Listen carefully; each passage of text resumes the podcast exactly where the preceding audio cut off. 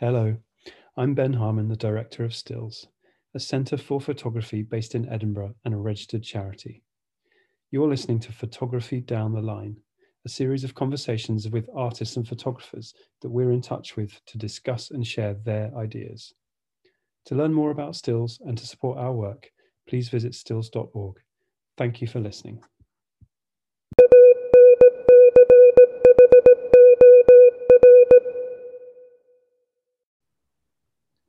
Hello, am I speaking to David Brittain? Yeah, hi. Hi, hi David. Thanks for sparing the time to do this. Um, where are you and, and what might I be interrupting with this call? Uh, okay, well, I'm in my loft uh, in my house in Joppa that overlooks um, the Firth of Forth. If, you, if you've got good eyesight and the, vis- and the visibility good, you can see uh, Kirkcaldy over there. Um, uh, interrupting. Um, well, for, one of the things I've been doing recently is um, generating different kinds of text for um, a project I've been very lucky to be working on, really. Um, uh, this is um, a series of quite small, uh, but I think uh, certainly important exhibitions for uh, that celebrates the um, Photographers Gallery 50th um, anniversary. It was founded in uh, January uh, 1971 officially, um, sometime before I got involved with um, uh, photography professionally. But, but interestingly, at the time, I was, um, although I was a schoolboy in Paisley, um, uh, not long afterwards, I went to art school and started taking pictures, and the people who inspired me to buy this camera, whether this is an Olympus, uh, were the people I started to meet when I when I went to London and started writing about this. So Don McCullin, David Bailey, all those people. If it, I look through those magazines today and find these adverts hmm. for uh, these photographers uh, selling, you know, promoting Olympus cameras, and and I, th- I think it's quite funny. I also the I met the got to know the man from Olympus who was the kind of head of the Olympus in in um, in the UK man called Barry Taylor. Uh, and Barry was a marvelous man. He, he helped to uh, fund things that I did at Creative Camera when I was editor there. Uh, and I discovered recently, going through the archive of the Photographers Gallery, that Barry was also funding Sue Davies when she started. There were a series of fashion talks, and uh, Olympus was behind those, you know, flying people over from the States. So, so there's an odd um, combination of the autobiographical and the, um, you know, the historical, if you like, uh, going on there. Jane Bown was she famous used an Olympus trip, didn't she? Did you did you come across her? Or? I did speak to yeah. She was uh, one of the sort of uh, left field characters at the Observer for a while. Jane Bown, yeah. yeah. I th- I suppose she did, yeah. Um, I mean, Olympus had a lot of goodwill uh, for their cameras because they were nice people, really. I think they were helpful and generous and would get behind people. Mm-hmm. Um, so that, that's an odd thing. But um, this exhibition, uh, my involvement with this stuff started about four years ago when I was invited to uh, give a, some kind of proposal um, as to perhaps how um, I may be involved in some way with this uh, 50th anniversary mm. uh, event, which was, of course, scheduled for January this year, January 2021. The idea was to, to do something starting in January because that's, that's when the, the gallery opened. That would be yeah. the proper 14th, uh, 1971. So it was supposed to be the 14th, 2021. Of course, that never happened for obvious reasons. Mm. Um, but but we're going to go ahead in June with uh, a, a, a, sort of slightly um, compressed version of what was planned. Yeah. Um, and what uh, eventually happened was I was invited to write a, a, proposal for this, and the proposal was based on a document, which is um, it's really the history of the the program, the whole 50 years of, of, of exhibitions. Um, that you can find that on the internet, and it's a, it's quite a remarkable uh, document. Um, my idea was that this document represents the, the public face of a gallery. I mean, the gallery is a very complicated place and it, it's very contentious over the years. Some mm. people are, you know, think it's a great and some people don't. And, it, you know, it's always been a, whether you like it or not, it's always been a very important thing if you're interested in this particular branch of, uh, of the arts. It's a, it's a massive, a massively important place. So most people engage with it through its exhibitions. I mean, that's that's how, you know it's more complex than that, but mm. that's how it is. So given the logic of that, um, I decided to um, write something or structure something around that, um, that program. So that involved um, tracing them themes and, and, and looking for convergences and, and divergences and trying in a sense to use it as a map of some description that would, would, would allow most people to think about the gallery not just as a place that shows exhibitions of photographs, but as, as, a, as, as something more complex than that. And I, it's an organization which is exposed to different spheres of influence. It's exposed to politics, it's exposed to the market. You look at the print sales room and you look at the books, yeah. there are dynamics there with the market. It's exposed to politics through public funding. Um, through regional funding and, and uh, various different kinds of, it's exposed to politics through sponsorship. Um, there's all sorts of ways that, that, that, that the, the gallery is, is actually more than a gallery.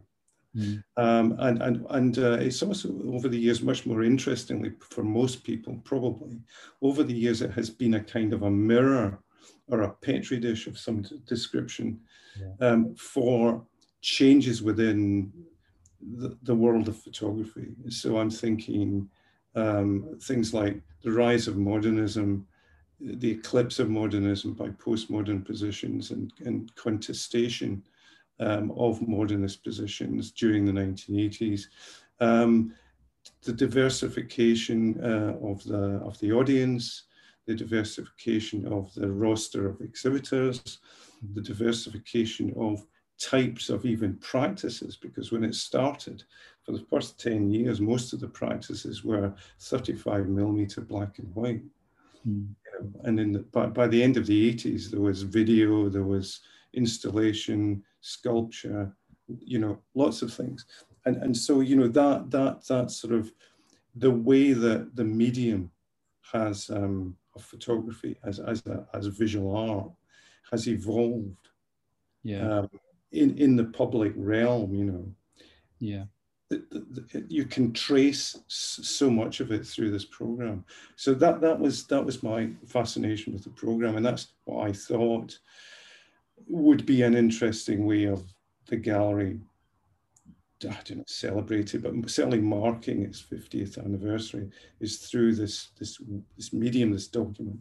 So much of what you've said there makes me think of the Stills archive and exhibition history. Um, the Photographers Gallery was obviously the first photography gallery in the UK, established in 1971, and Stills came along in 77. I think Impressions in York at that time was slightly before Stills, and then Side in Newcastle around that time. But um, yeah, likewise here, our, our exhibition history tells a story of the kind of evolution of photography and all the external influences that have been a factor, you know, factors on that. And um, yeah, it's really fascinating. And I'm, I'm already thinking we need to come and knock on your door when we approach our 50th birthday.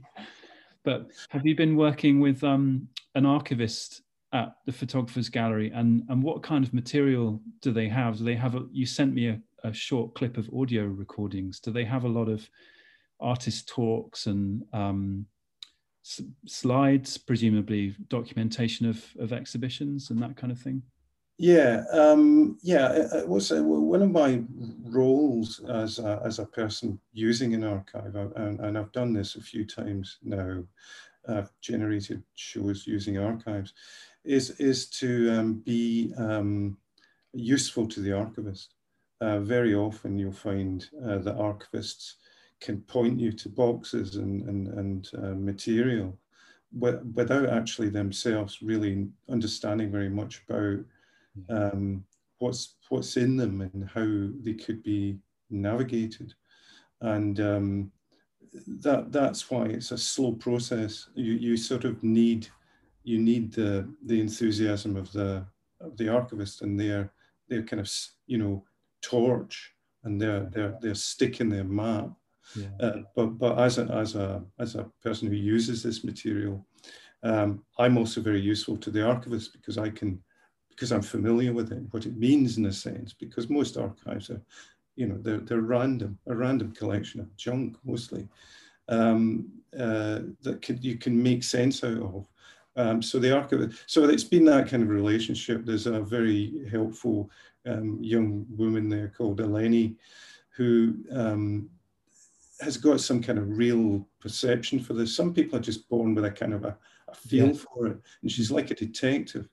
And uh, all I have to do is kind of say, I'd like you to find this, and she finds it. Uh, so, so it's a two-way process. She doesn't know what what's valuable until I send her looking. Then she comes back with something. I realize it's really very valuable. Um, what they have is um, we're looking at two archives at the moment. One is the Photographers Gallery, and one is the personal archive of Sue Davies.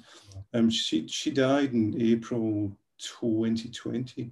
Yeah. And the family has been very kind because the family has allowed us to look through her personal stuff, mm. which is, yeah, it's actually quite moving. A lot of it. There are lots of, it's like a, you could put together a lovely little documentary there about somebody's life and times in the early formative years of all this stuff. Mm. You know, who she met. You're going to, um, there's pictures of her with Eugene Smith and Ralph Gibson. Um, you know, all those places like um, Arles and um, Photokina and all those kind of pilgrimages, places of pilgrimage at that time. And there's some, it's hugely evocative looking at these things. Um, so there's pictures, there are pictures. There's a picture of Don McCullin. I wouldn't, I couldn't believe how he looked at that point. I mean, he had the big, the big lapels, you know, the big collars and the, and the sort of, you know, the, the tank top. so, so, there's lots of kind of strange stuff like that. Um, there are audio tapes, as you've mentioned. There's, um, I don't know how, how, how much there is because I've only looked at the 70s and 80s there's tons of stuff, I think. I think as the technology gets better, you'll find there's more and more and more stuff. Yeah. But from the 70s, you know, people are trying, they, you know, it's got old, you know, proper old mag tapes that have been transferred and digitized. Yeah. And there's some amazing stuff. There's the Cartier-Bresson stuff you talked about, uh, but there's um, uh, there's, there's, an interview with um, Eugene Smith, which is incredibly moving. Um, something about the way he talks and the gravity he brings to the smallest thing. Mm. It's just very sort of moving. Um, there's interviews with Bryn Campbell, also sort of um, very, very in-depth interview with Thurston Hopkins, who worked with Tom oh. Hopkinson. Um, he he married Grace um, Robertson, Fyfe Robertson's daughter. She sadly died last year, I think, as as well. He was an amazing, amazing Thurston.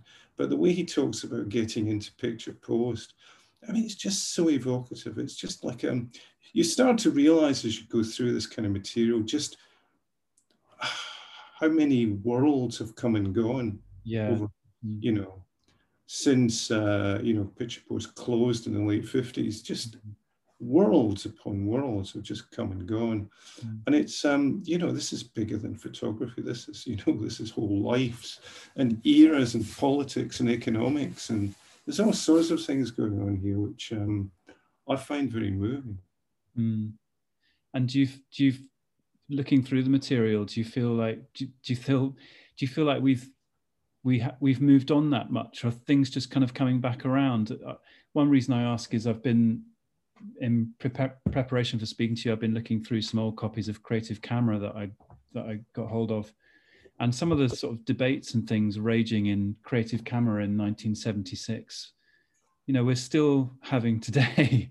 if anything, they were slightly. It seemed like they were slightly further ahead then. You know, talking about the relationship between art and photography and um, the importance of collecting photography and even the um, the kind of international breadth they cover in these publications.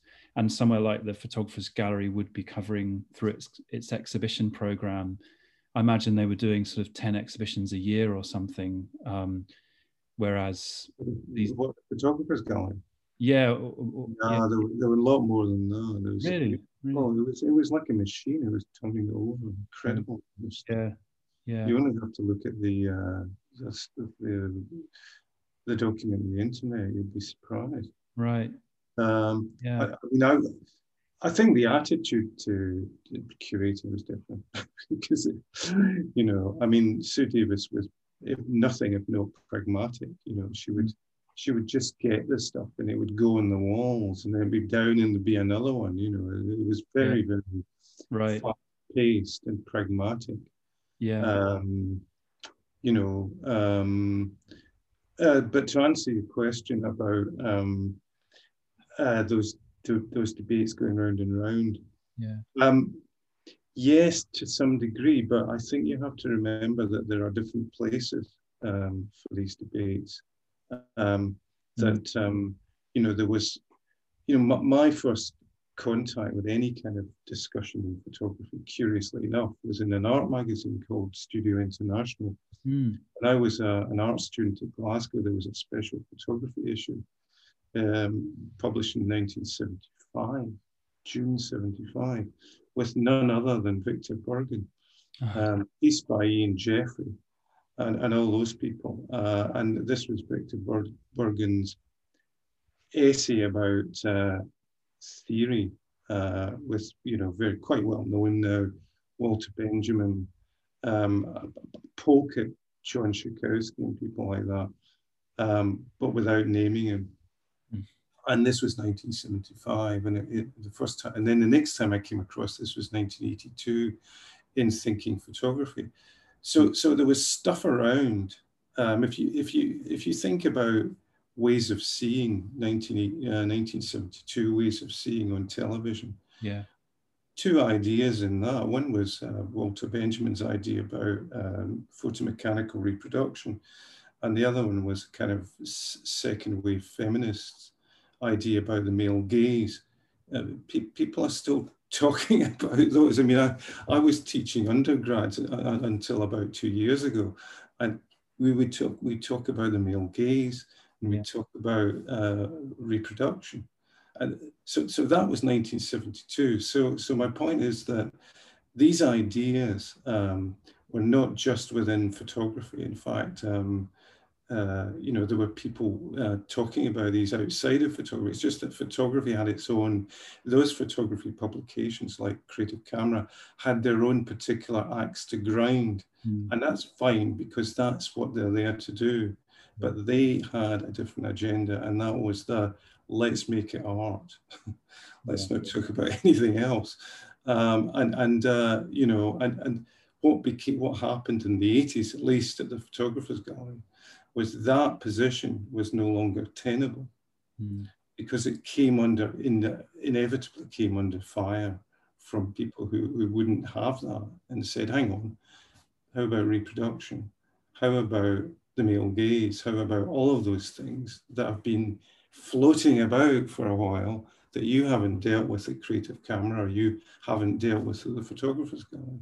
Mm. And, and one of the things I find so interesting is to see how under the surface these things played. I mean, one of the really, um, one of the texts I've been generating is uh, a thing I've called a curator's diary, which will go on the website. The, Photographers Galleries man have managed to get the ne Neville Brody's company to design everything pro, pro bono, including the, the website. Uh, ne Neville Brody's been involved with a Photographers Gallery since 1985. Mm. Used to just do stuff for nothing. Mm. If you look through the, their graphics, it's Neville Brody. From 1985, it's all Neville Brody. uh, and um, it's still going to be Neville Brody. Well, it's going to be him and his associates. Mm. Um, and um, uh, the, those, the, I kind of lost my, where did I start with Neville? yeah.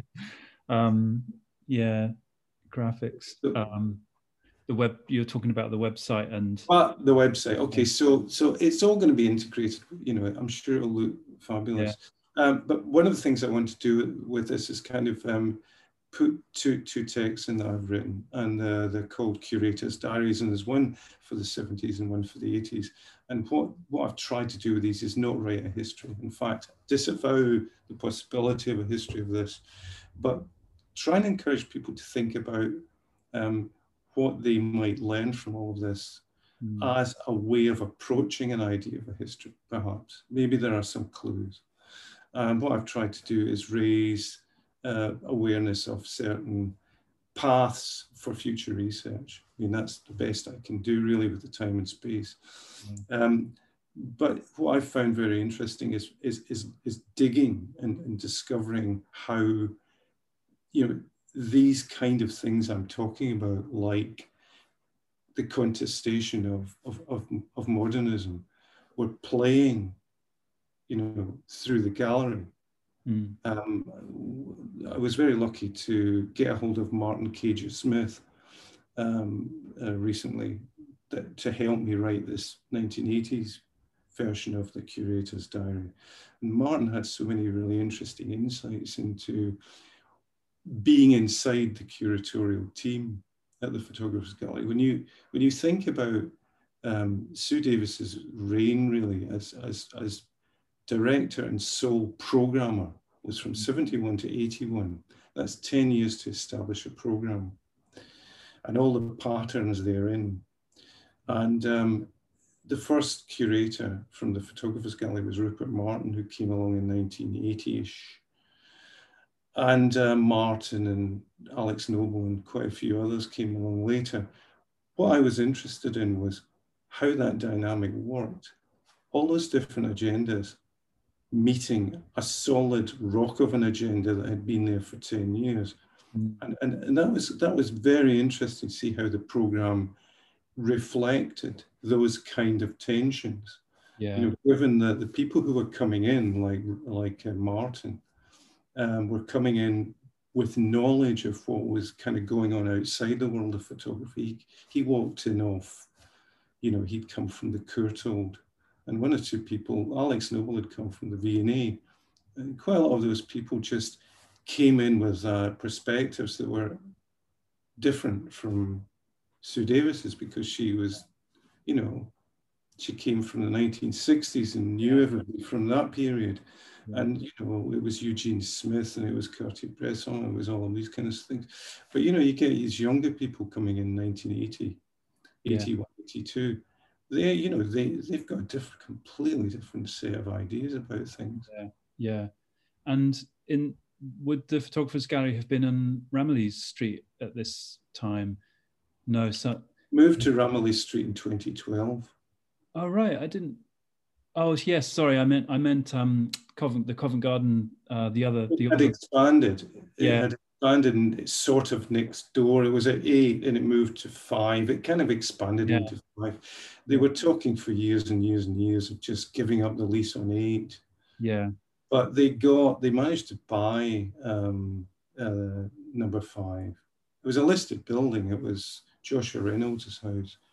Uh, so it was listed, the staircase was listed. There was a lot of things they couldn't do but they built this print room, which you know a lot of people yeah. remember. Yeah. And the print room was a kind of phenomenon because all of a sudden he was the gallery selling.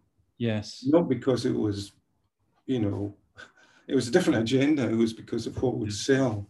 Yeah. And there was, uh, you know, so that was one of the big changes. But yeah. but that was that was that held until, you know, twenty something or other, and then he moved and they and they have a de- yeah dedicated print room now as well. But they um, with these curators coming in in from 1980 onwards was it still one gallery space? What, what i love about their current um, premises is that they have these different floors so they can have different exhibitions running running alongside each other. So you could in theory have different you know different curators involved and things going on. But Yeah. Yeah, that, that that's that's actually the sort of Sue Davies model. Yeah. And um, I, I would argue that comes from journalism. I mean, she, she wanted to be a journalist at one point in her life. All the people who supported her in the in the in the in the months and years running up to the founding of the gallery yeah. were all journalists. They were all from Magnum, or they were from newspapers. Um, David Astor from the Observer, um, Harry Evans from the Sunday Times. Um, the model, one of the principal models for that gallery was journalism. You know, the the the the, um, the, the galleries and the walls were pages. Uh, the, the, the, content that went on the walls was mostly the stuff that went on pages in journalism. Uh, journalism. Yeah. Um, and, and, so what you had in the 80s was a slight, a slight expansion of that. Um, when they moved into number five, they had a main gallery, uh, was still left in number eight. Yeah. And they had a kind of fragmentation of different galleries. They had three, but there were, you know, one was really not a gallery, it was a corridor. One was one was a cafe, if you remember that. Yeah, that was they had exhibitions in, in the cafe as well, didn't they, around the walls? Yeah, yeah, that was called the Tom Hopkins room, Tom Hopkinson room, rather grandly, of course, because um, I mean Martin Caiger-Smith is quite funny about this. Mm. Yeah, he said that you know it was really hard to get around the kind of the tables to see the pictures, um, but theoretically that was a gallery, you know, it just so happened to be filled with people having coffee. Yeah. Um, and you had to shimmy around to look at the walls. Um, but uh, that that idea uh, held of um, different spaces yeah. doing kind of, you know, you could say we kind of prefigured um, uh, that Barthes' idea of uh, cruising cruising pages. You know, where you where you go one to one gallery, you go to another, and you go to a third, and somewhere in your head you put them all together, yeah. and you get a kind of semiotic experience of looking. But that's a journalistic one too, because you look through different sections of a magazine. Mm. that's how I've tended to think of it. Mm. Did that allow? I mean, I, one, perhaps one of the dangers of doing that is that you never something isn't um, sort of up for long enough for there to be, you know, really sort of thorough um, uh, kind of conversation around the work on display. Do you think? Do you think that's something that kind of got left out, or at what point? yeah I mean, I, I think they probably do a good job now of that, but um, but certainly during the early days, I mean, there was it was crazy because everything changed so quickly. It was a yeah. really yeah. it was a really quick turnover program. Yeah. I mean, I don't think there was much opportunity for immersion. Um, the gallery was always, I mean, Sue Davies was very pra- pragmatic and um, she had to, um, she was very clever about how she mixed her economy there you know, she had from a very early time, she was selling books and posters. Then they were selling prints. Prints didn't really take off until the uh, the 1980s um, because the market never really felt confident in photography until at least then. Yeah. And um, but you know, by the by the mid 80s at least, you know, that was a really key moment. Things were really beginning to change at the gallery there. Mm. And um, there was, you know, there was money coming in from the bookshop, there was money coming in from the print room. So the bookshop took up um, quite a chunk of number eight, the gallery number eight. Mm. The, um, the cafe obviously took off. It took up a huge chunk of uh, number number five's gallery space. Um, and uh, the print room was a gallery unto itself, which was uh, dedicated to really market forces. Mm. So, so if you think about the spaces available, they're all compromised in some way by the need to make money. You know, bums on seats, you know, it's cafe, it's print sales, and it's book sales. The actual um, exhibition spaces were kind of shoehorned in around these things. I mean, that's that's just happened to be a model. You know, that was a model that art galleries had to adopt eventually, but I think they were ahead of the game at the photographers gallery because they never had the they never had the legitimation or the the state funding of proper art galleries. Mm. You know, still don't have that. Mm. Um, it was always a kind of running up to catch catch up on what already existed. yeah. kind of operation. And the only way to survive was to be quite ruthless about exploiting uh, commercial opportunities. So if you if you think about the, the relationship between the spaces and the, the commercial opportunities, you know, mm. it's quite an interesting way of thinking about how it operated. Yeah, yeah, absolutely. Yeah, it's really it's really interesting to hear you talk about that because I I remember probably started visiting in the early 1990s, but I remember you know I, I took so much away from the photographers gallery program at that time, and I didn't really you know the the fact that I was looking at work on the walls in a busy cafe or that the large part of the main gallery was taken up with the bookshop it didn't seem to um uh yeah it didn't seem to, to sort of change change my experience of i feel like i came away having seen a really really well organized exhibition and really interesting work. Um and the curator's diary that you mentioned is that from um, Sue Davies's uh, no dic- dictated because she would dictate letters to be typed up the next day. Yeah, and she dictated letters. No, this is actually more my my notes. Um, it's more like a um, if if you think of um, well, I've generated so many texts around this stuff. There's wall text, the caption text, yeah. there's text for the there's text for the kind of publicity text. Um, there'll be text for the website. The text I wanted to write, um, I didn't really know what to call it and what to write. But what I mm. wanted was something that underwrote or, or gave more of a shading to the other text. Mm. Because the other texts are quite short and con- they condense, they condense everything. You know, mm. you know these wall texts are like you, you, you write these wall texts. They take very complex ideas and themes and kind of pot them down. Yeah. I don't mind doing that. I've spent a lot of time in kind of magazines and newspapers doing stuff like that, just mm. potting down. You know, I used to, for a while, I worked at the Daily Mirror, potting down horoscopes. They used to come in about 10,000 words, and they were, had to be about 300. I used to love it. Um, so, so a lot of those things were, were potting down text. And what yeah. I wanted to do was give a, a sort of um, a, a much more nuanced um, sense of the context that that, that uh, of some of those ideas.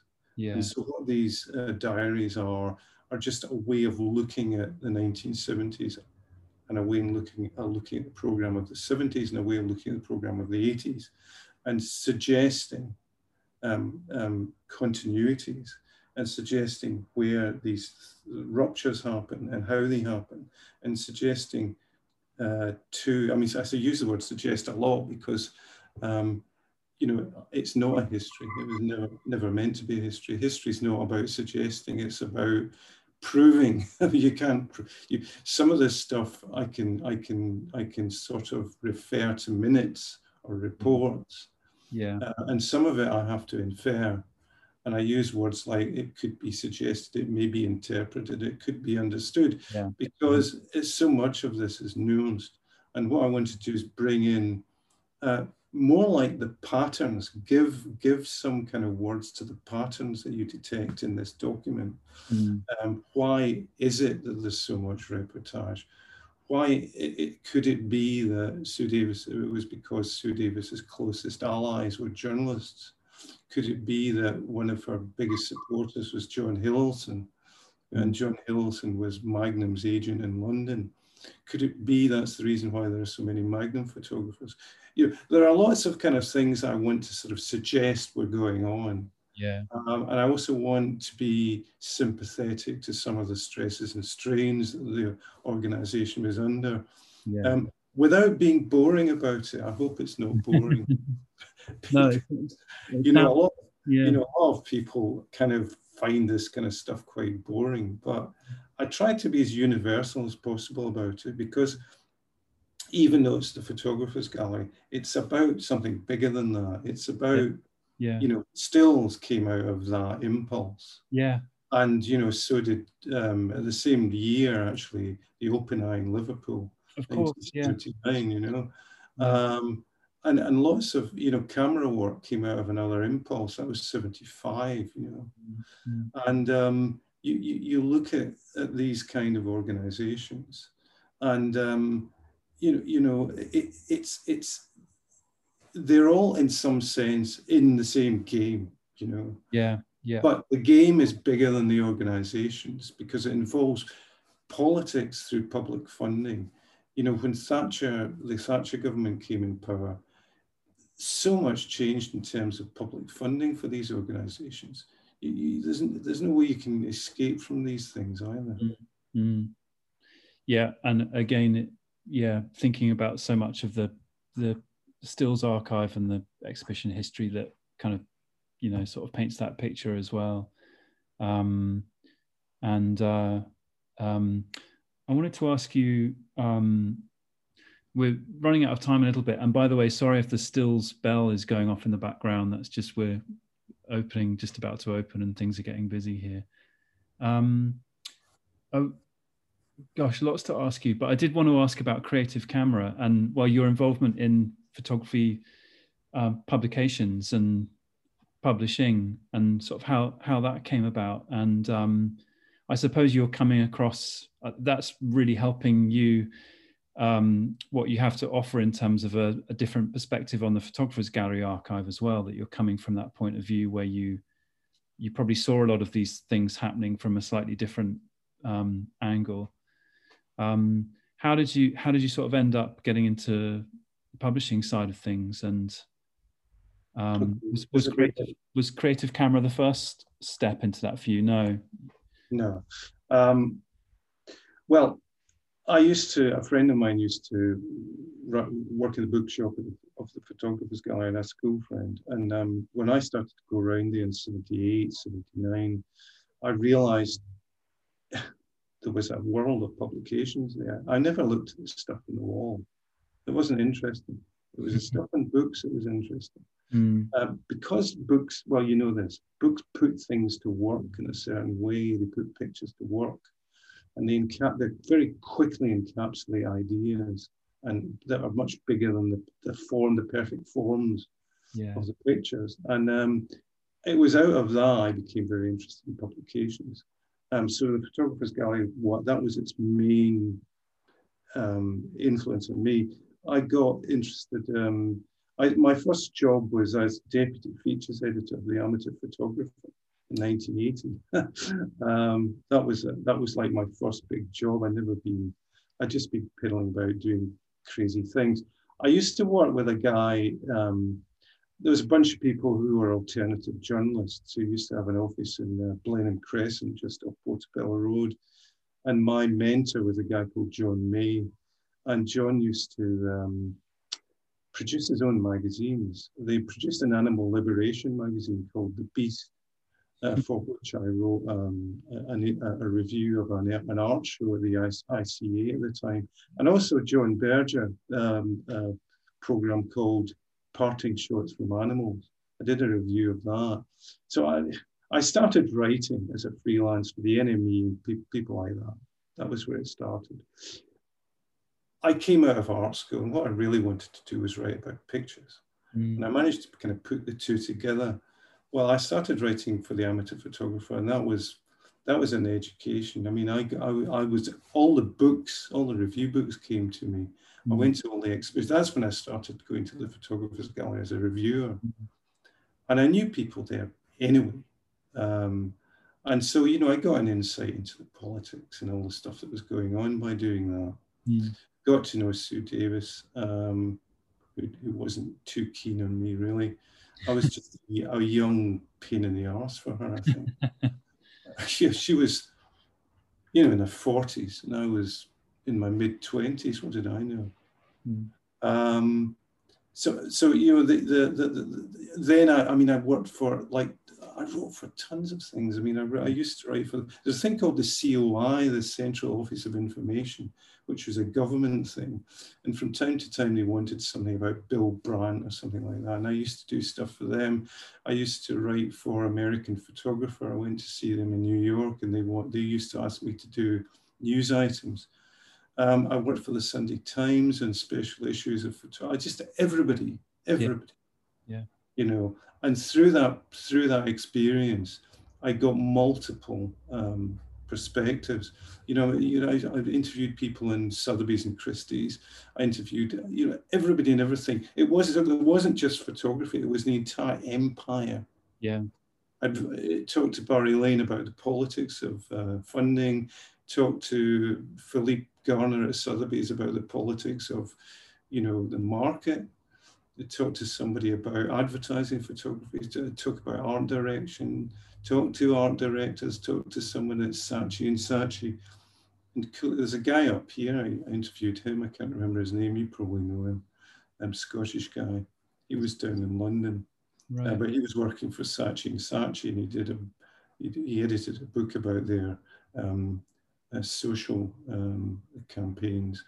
But uh, just just loads of perspectives, and, and and I consider myself, you know, I don't think I, you know, the industry I'm interested in is, is, is kind of, I don't know, medi- it's mediation. I mean, that, that's what I've been doing. It's no way it happened to be photography, but, mm. you know, um, you know, it could have it could have been film. I was I was just as interested in film as photography.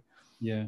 One time I was very interested in editing sight and sound, but unfortunately it didn't work out. But, you know, I'm just interested in in in ideas and um, learning learning things and doing things with it all. And I know from um, there's some information on the Manchester Metropolitan University website, some of your past publications. So I know you've written, oh, yeah. you've published some, yeah, yeah. Like, the, like the Celeste. I know you're interested in, you know, Paolozzi and um, you've published on uh, William S. Burroughs and stuff like that. Does a lot of it come from the sort of counterculture and the sort of explosion of ideas in the 1960s and all of that is that where a lot of your is that a starting point for a lot of the things you you became interested in everything that was going on in sort of culture at that time i suppose uh it, it, it, possibly uh possibly. I, I, used I, I, mentioned my uh my mentor john may and jo- yeah. john was jo- john's somewhat older than me but John always had this idea of generalism, generalisms, you know, being a generalist. Like um, I think it was his, his heroes were the encyclopedists, like Diderot. And um, I had this, he had this idea about generalism and the virtues of generalism.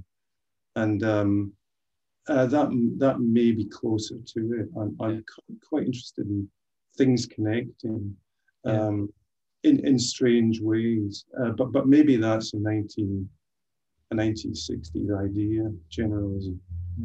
Mm-hmm. Um, we're sort of running out of time a bit. It's been brilliant to talk to you, and I really we should organise. Love to organise something at Stills, you know, a talk, or perhaps when you're through the the busy spell of the work you're doing for the photographers gallery, and could yeah present a, a talk. That'd be great. Um, but um, one thing I've been asking people is actually I, I did want to ask how you first came across stills and if you've been visiting stills for a long time if you if you knew it in the 1980s or yes i knew stills in the 80s um, how did i come across it? Well uh, one, one of the things one of the crazy ideas i had when i was working at the amateur photographer was to go and uh, do a profile of every one of those photography uh, galleries. Yeah.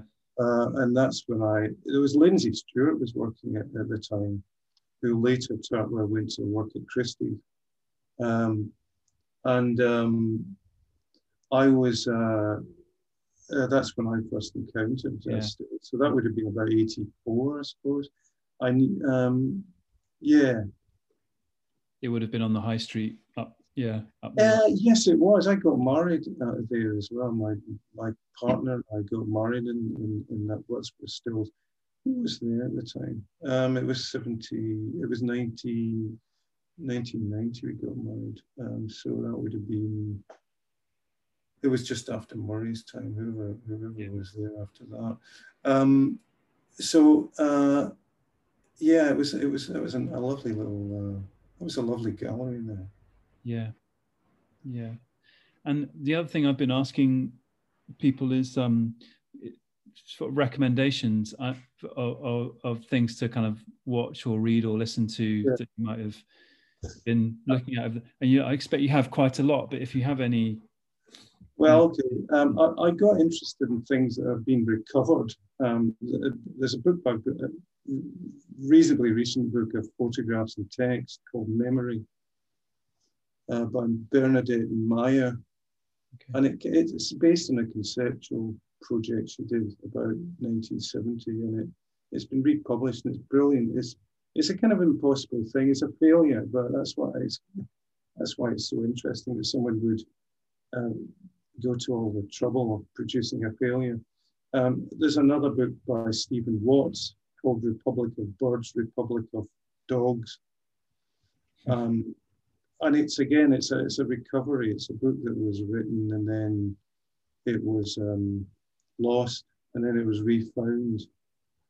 And it's just been republished. And there's a film by a guy I know who made it called Huw Wahl, H U W W E H L, Huw Wahl, who's the son of a, a colleague of mine from Manchester Metropolitan. Um, and uh, those, those two books are really wonderful. Um, listening to a lot of um, kind of experimental music, Ryuichi Sakamoto. Oh, yeah. Um, Sarah Davachi. And then I love it.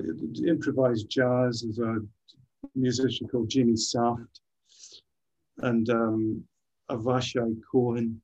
There's just a load of load of stuff I could, you know, but a, a lot of a lot of the stuff I'm be, become interested in is, is the sound stuff because yeah. I'm doing a lot of walking long walks and I'm listening yeah. to very intense kind of experimental sound stuff. Yeah, yeah, great. Thank you. I'll list those in the in the episode notes. It's always good to to to have those. Um, if there's anything more you need, just get in touch. Yeah, thanks. Well, thanks so much for your time, David. I really appreciate it. Um, and like I said, it'd be brilliant to. I'll, I'll, get in touch at a future date. It'd be really good to organise something with you to get you to come and give a give a talk, and yeah, we'll keep in touch that way. Okay. Um, thanks, Ben. So yeah, thanks again, and hope to see you soon. Okay. Cheers. Bye-bye. Bye.